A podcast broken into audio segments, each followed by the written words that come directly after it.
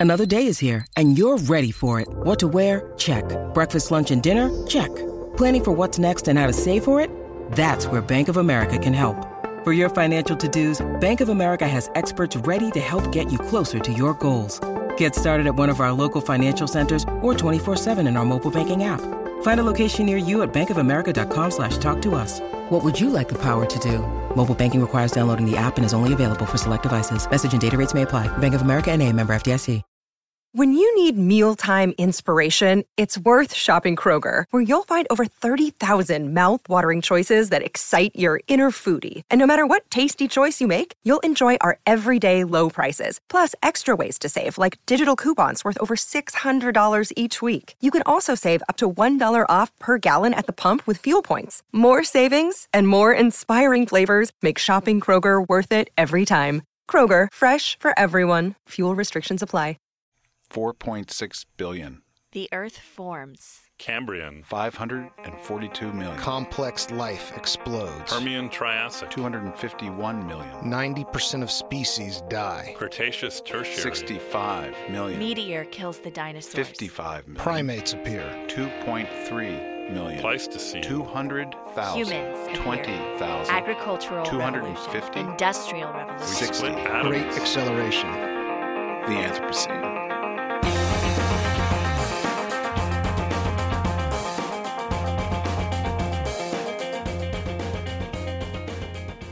Welcome to Generation Anthropocene. I'm Leslie Chang. Today's episode is titled Sounds of the Ocean, which pretty much speaks for itself. Doesn't need a long introduction, but I will say that for me, this piece is not just a celebration of sound and science. It's also a reminder of how much we don't know, how much more there is to be discovered in the world, and how valuable it can be when we take the time to listen. Your student producer Megan Shea. Take a moment and imagine the sounds of a rainforest. What kinds of stories can we tell from these sounds?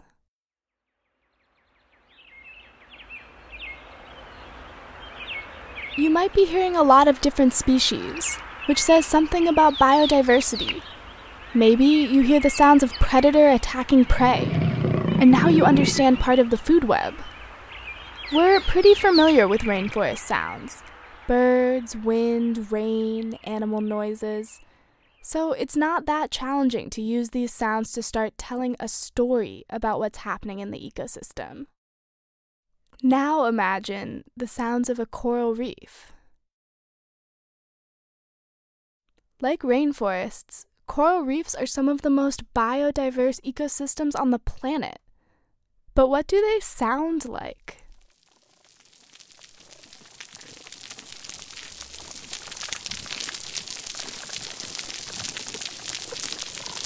The first thing that you hear is this constant crackling in the background. It sounds a little bit like frying bacon, and that's that's actually the sounds of snapping shrimp. So you hear hundreds of snapping shrimp communicating or possibly hunting, which are producing these uh, miniature sonic booms heard throughout the reef. This is Julius Piercy. He specialized in marine sounds for his PhD. These days, he's working as a government scientist, advising on ocean issues in the UK. Julius recorded the sounds you just heard from a healthy reef in the Philippines. If you were underwater and listening really closely, you could probably hear a lot of these noises. But to get the full depth of sound, Julius uses a special underwater microphone called a hydrophone.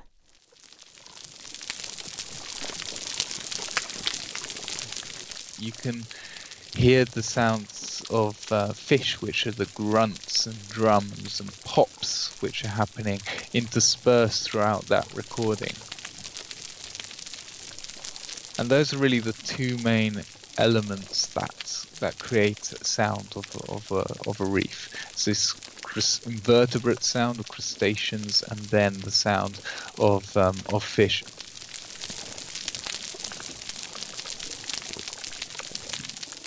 If Julius hadn't described this recording to me, I probably would have never guessed that those crackles were coming from a vibrant coral reef.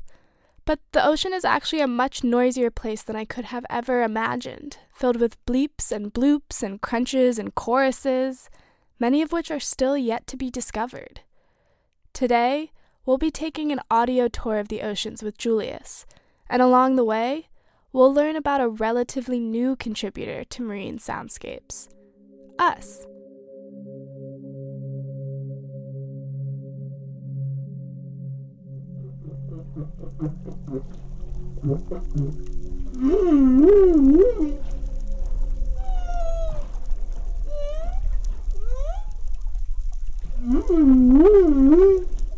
If you've thought about ocean sounds before, you might have thought of these singing mammals the humpback whales. Male humpback whales produce complex vocalizations during mating season, and scientists believe that these songs help with mate selection. But Julius studies sounds that come from much smaller creatures, mainly fish. As it turns out, fish make a lot of noise. While whales get all the credit for ocean songs, fish sometimes create a sort of chorus together too. Just like birds get louder at dusk and dawn, some fish also get noisier when the sun is rising and setting. But when the time of the year and the phase of the moon signal that it's time to start mating, these fish choruses get even more pronounced. And sometimes, Julius is in the right place at the right time with his underwater microphone.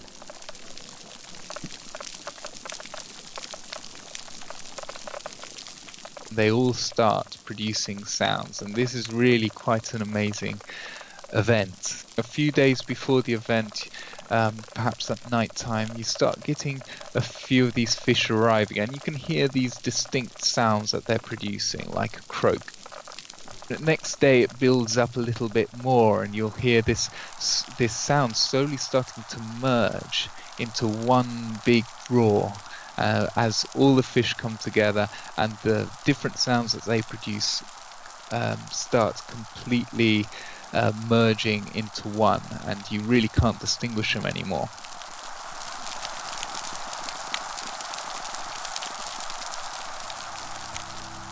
They're really special moments because sometimes you know no, nobody would know that that's actually happening underwater, and here you are in the pitch black, and you're listening to an amazing event on the coral reef. And some fish even take it a step farther, making sounds that can best be described as beatboxing. In one of Julius's favorite recordings, one or more grunts lay down a beat.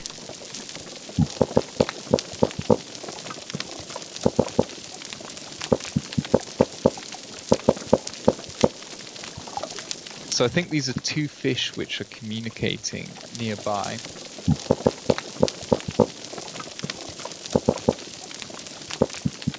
Or possibly it is one fish which is uh, trying to attract a mate and that has the deeper booming voice. And every now and then there's a little one that's probably not too far away that has a slightly uh, shriller voice and uh, is also trying to interject every now and then to sort of say, hey, hi, I'm here as well, come and check me out too.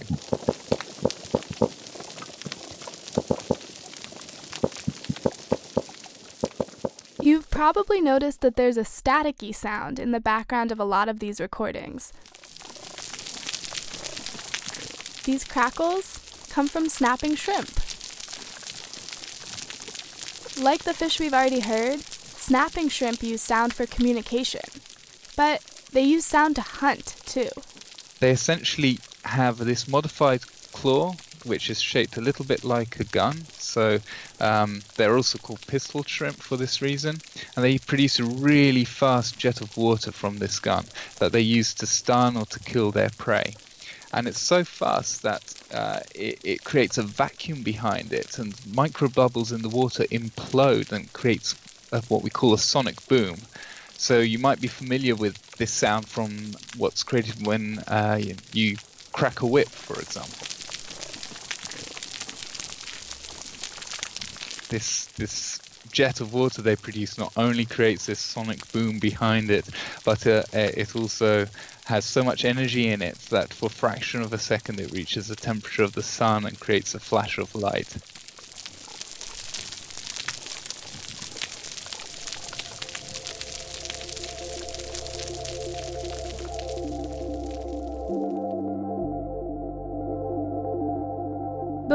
Talked to Julius, I had no idea that so many fascinating sounds happen underwater. From fish choruses to beatboxing to snapping shrimp sonic booms. It's usually hard to separate all of these many layers of sound in a recording. So the ones that we just listened to are special because Julius can actually identify noises coming from specific fish and crustaceans. But in reality, these choruses and raps are just small elements of the much larger soundscape underwater. Any single noise doesn't tell us very much on its own, but an entire soundscape can tell us a whole story.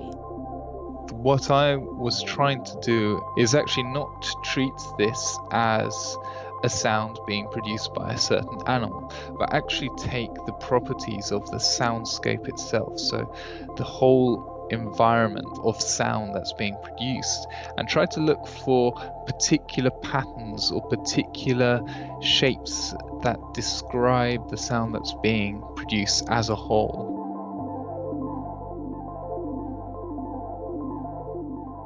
And just by listening to the soundscape of a reef, scientists like Julius are figuring out how to estimate the biodiversity of a marine ecosystem without ever looking at it. These sounds are valuable to researchers, but they're even more important for the creatures living on the reef. We use the sounds to answer questions. Fish need the sounds to survive.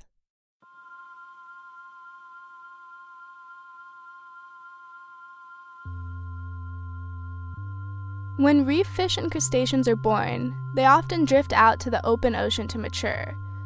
They want to avoid getting eaten by all the predators that hang out by the reef. But once they're big enough to settle, they want to find their way back to the reef again. And that's the tricky part. The ocean is a vast open place, and coral reefs are only a small part of it. But sound can actually travel super far underwater, much farther than light does. So you can hear a coral reef before you can see it. So, little fish and crustaceans use sound to navigate their way home. Julius studies how this process works in different types of reefs, from remote, untouched reefs to those that have been damaged by overfishing or coral bleaching. And in comparing these different reefs, Julius found something surprising. Now, one of the most important things I think that uh, came out of my studies was that some heavily impacted reefs ended up uh, producing sound which was uh, 10 times lower than what could be heard from a healthy reef. So humans are actually changing the soundscapes that reefs produce, and that makes it harder for fish to come back and settle on those reefs. Let's listen again to that healthy coral reef that we started with.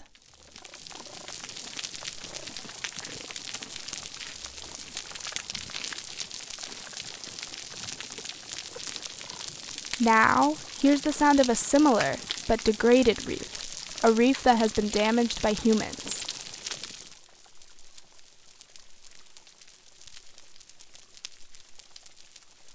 One of the very obvious things which you can hear between an impacted reef versus a healthy reef is that a healthy reef, because it has a much bigger fish community living on it and diverse community probably as well.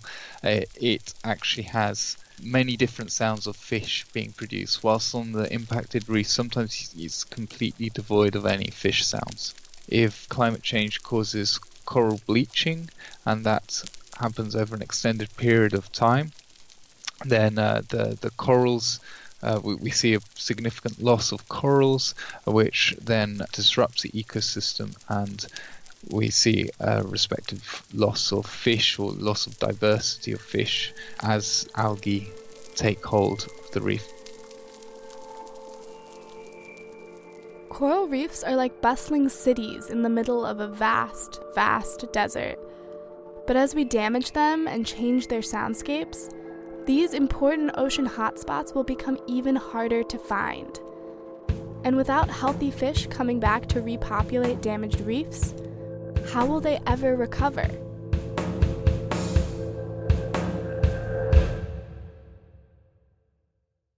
When Julius goes out to a reef to collect his sounds, he only gets a snapshot.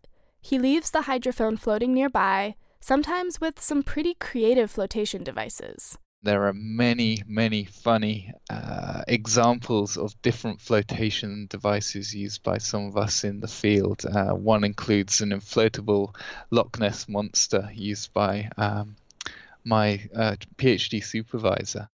But regardless of the particular flotation device, Julius only collects sounds for a short amount of time and then leaves.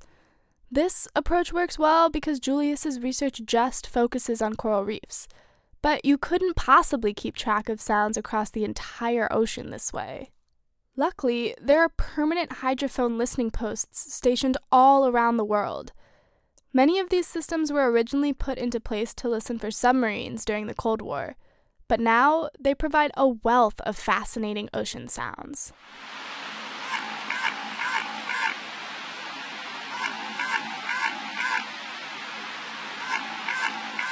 That quacking noise has been recorded several times in the Southern Ocean since the 1960s. The noises always come in sets spaced about 3.1 seconds apart, and they have been heard simultaneously in the eastern Weddell Sea off Antarctica and Western Australia. For decades, researchers have been baffled by the so called bioduck sound, thinking that perhaps it was human made. However, in 2014, scientists determined the true culprit Antarctic minke whales. It took more than 50 years for researchers to determine the source, and they still don't know why exactly the minke whales make the sound, just that they do.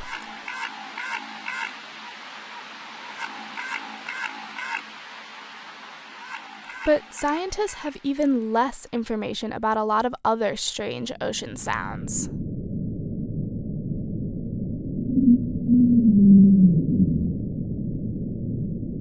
This is a sound called Julia, which was collected by the U.S. National Oceanic and Atmospheric Administration in 1999 and played at 16 times speed.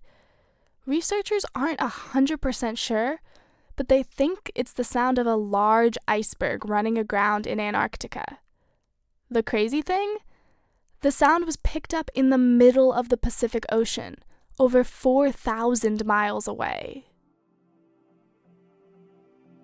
And Julia is only one out of a huge collection of unidentified ocean sounds.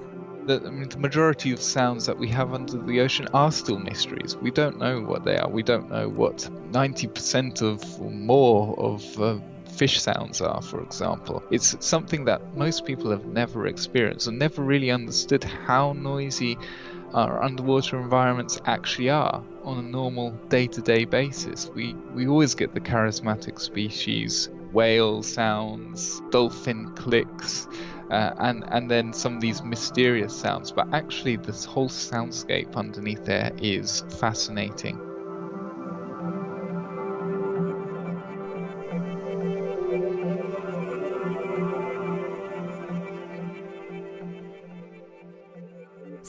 Despite all the work that researchers like Julius have done to understand ocean sounds, we still don't know what most of them are. And if we don't know what the sounds are in the first place, it makes it difficult to understand how humans are changing them. This is an especially tough challenge because we are changing the ocean in so many different ways. We've already talked about how overfishing and other human damages to coral reefs are making them quieter, but we're also making other parts of the ocean much, much louder. Construction, shipping and transport, underwater drilling, all of these activities produce huge amounts of underwater noise. And we really have no idea how this sound pollution is impacting the underwater world. We really need to start taking an ecosystem approach to understanding what effects, if any, there are on the organisms that naturally use sounds. So we have quite a few examples of the different effects that human activities, uh, such as shipping or pile driving, might have on fish, on cetaceans, on crustaceans, but we really don't yet have a full understanding of how these sounds are changing the ecosystem and how the ecosystem is adapting to the sound pollution that we're putting into our seas. Here's an example of what this sound pollution might sound like underwater.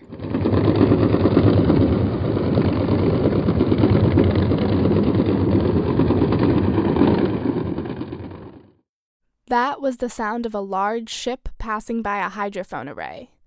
The low frequency booming noise may not sound that extreme in this recording, but imagine if you had to listen to it all the time. Think about the sounds of a highway. They may not be that bothersome on your morning commute, but would you want to live right next door? Shipping lanes are like ocean highways, and the marine mammals that live near them have trouble feeding and communicating. In a recent study, researchers found that many seals around the UK are exposed to so much ship traffic that they actually experience temporary hearing loss. Today, humans are changing ocean soundscapes faster than we can possibly study and understand them. The human impact on marine ecosystems is pervasive, so it's hard to even get a baseline when we don't know what they're supposed to sound like. It's been said so many times now that it's a cliche, but we know less about the depths of the ocean than we do about the surface of Mars. So now, more than ever, we should start listening.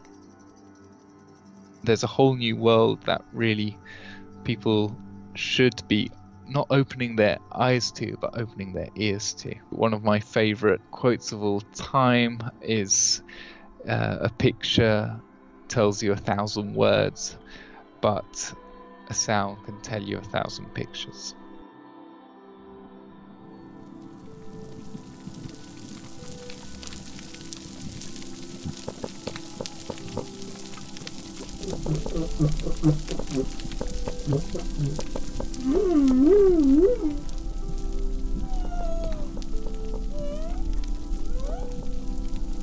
Mm-hmm.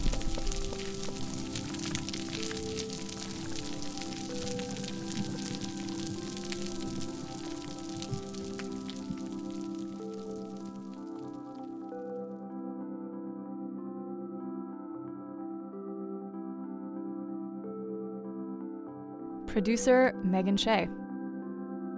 All of us at Gen Anthro wish you congratulations and best of luck next year on your Rhodes Scholarship.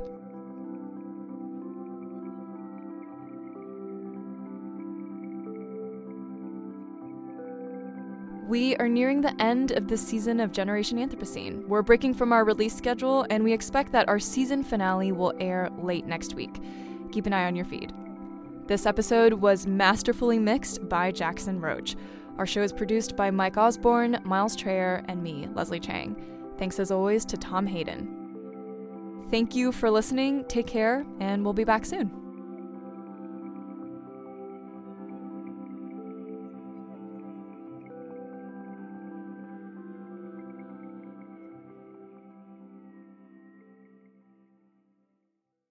These crackles come from snapping shrimp. Are they is this a specific species or just shrimp snapping generally? It's a specific species species of shrimp called the snapping shrimp. okay. These crackles come from snapping shrimp. These crackles come from snapping shrimp. you keep going snapping shrimp. All right, Snapping we'll come back to it. Snapping shrimp. Take two later. Snapping shrimp. Snapping, shrimp. shrimp.